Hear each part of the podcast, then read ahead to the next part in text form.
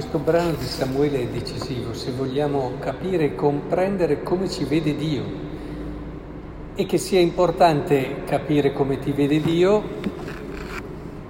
lo possiamo evincere dal fatto che come Lui ci vede noi siamo. Se vogliamo arrivare alla verità del nostro mistero dobbiamo capire come ci vede Dio, non come ci vede il mondo non come ci vedono magari le persone intorno a noi, ma come ci vede Dio. E qui eh, si vede come c'è molta distanza da quello che non guardare il suo aspetto né alla sua alta statura. Io l'ho scartato perché non conta quel che vede l'uomo, infatti l'uomo vede l'apparenza, ma il Signore vede il cuore. È molto diverso il modo di vedere di Dio rispetto a quello che di solito è, è lo stile umano. Dio ci guarda per come è stato il suo sogno, ci ha immaginati e ci ha sognati, ci ha voluti e ci ha creati. Questo lo può fare solo Dio. Vederci come ci vuole, vede Lui vuol dire arrivare a quel sogno, a quell'idea iniziale che ci ha resi così belli davanti a Lui, così importanti, così decisivi. Ci ha voluti perché per Lui eravamo qualcosa di molto buono, dice il brano della creazione, molto buono. Rileggetelo ogni tanto il brano della creazione. Quando arrivate alla creazione dell'uomo, quando dice questa cosa è molto buona, mettetevi in preghiera e lì potrete nel mistero raggiungere quel momento dell'eternità dove il Signore vi ha pensato e ha detto proprio tu sei molto buono. Ma come sei fatto? Non come ti vuole il mondo, come sei fatto? Con le tue cose belle, i tuoi doni, con i tuoi limiti, con le tue fragilità. È così che ti ama Dio. Samuele si era fatto un attimo prendere da quella che era l'apparenza dei primi figli, ma Dio ha guardato il cuore, che non è l'apparenza, ha guardato quello che in apparenza poteva sembrare neanche da considerare. Badate che quello che spesso il mondo non considera è ciò che Dio ama di più, proprio anche di noi. Tante volte l'aspetto vincente che può davvero cambiare la nostra vita è quello che il mondo non considera neanche, o considera un limite o considera roba piccola. Se camminerete nella via dello Spirito e avrete la grazia di poter arrivare a un discreto punto di questo cammino, vi accorgerete che ciò che vi permette di brillare di più tante volte parte dalle cose che possono sembrare le più piccole o comunque per il mondo lo sono, i nostri limiti e i nostri difetti. È lì che Dio parte per far emergere il suo sogno, perché badate bene, poteva farci senza limiti. Ma che noia! E poi non saremmo stati noi. Eh, lo vedete, una persona piace, magari al tuo amico di fianco non piace poi così tanto. Eh, dov'è? Eh, mi capita spesso di fare questo esempio.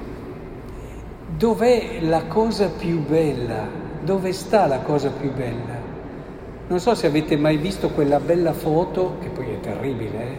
però dove hanno messo le cose più belle secondo quello che è il giudizio del mondo, appunto. Gli occhi della persona più bella, secondo me gli occhi più belli del mondo, il naso più bello del mondo, la bocca più bella del mondo e così via. È venuto fuori un'immagine mostruosa. Ma perché la bellezza non la si può separare dall'individuo? Ciò che io sono, nella misura in cui lo sono fino in fondo in verità, è quanto di più bello ci sia.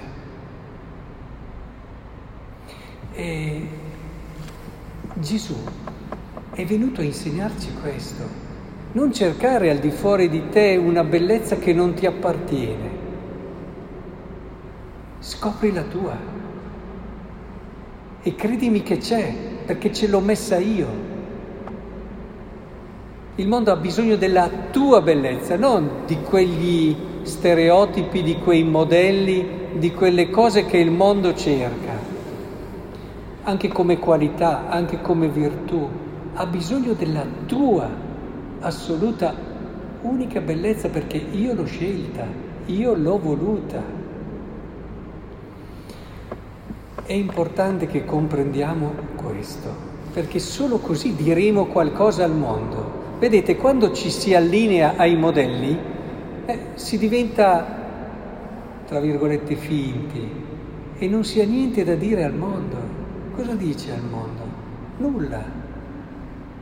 Se invece sei te stesso puoi dire la tua parola al mondo.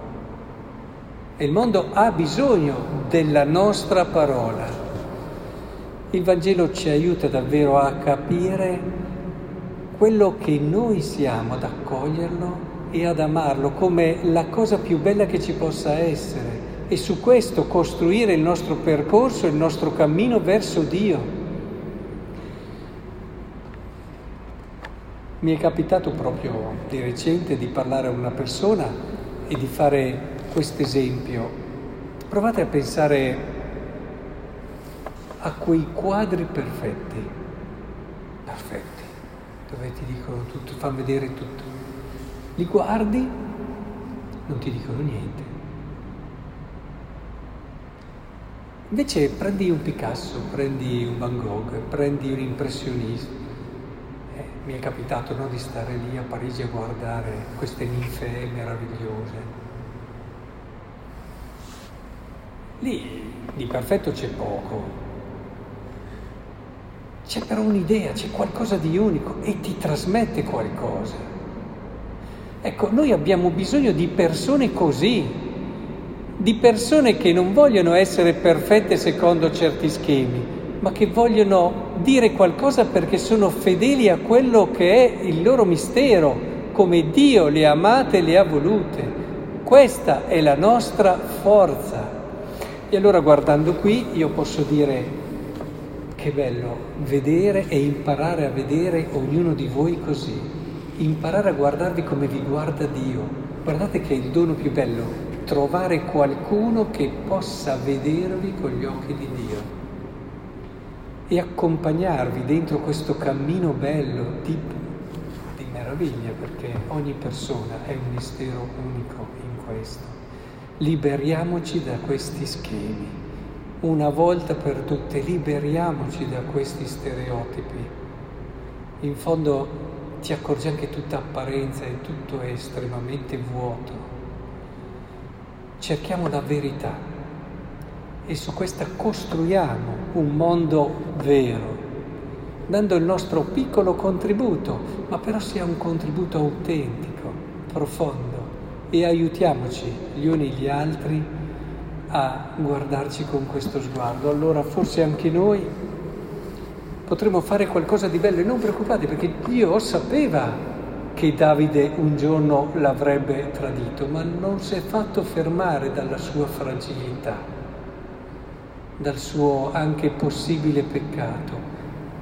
Ha detto, però io ti amo lo stesso e so che tu potrai fare quello e poi ripreso anche da questo peccato ti potrai rialzare e fare ancora di più. Quindi abbiamo davanti solo cose belle, fidiamoci di Dio e ci accorgeremo che nonostante la nostra piccolezza potremo essere un dono per il mondo.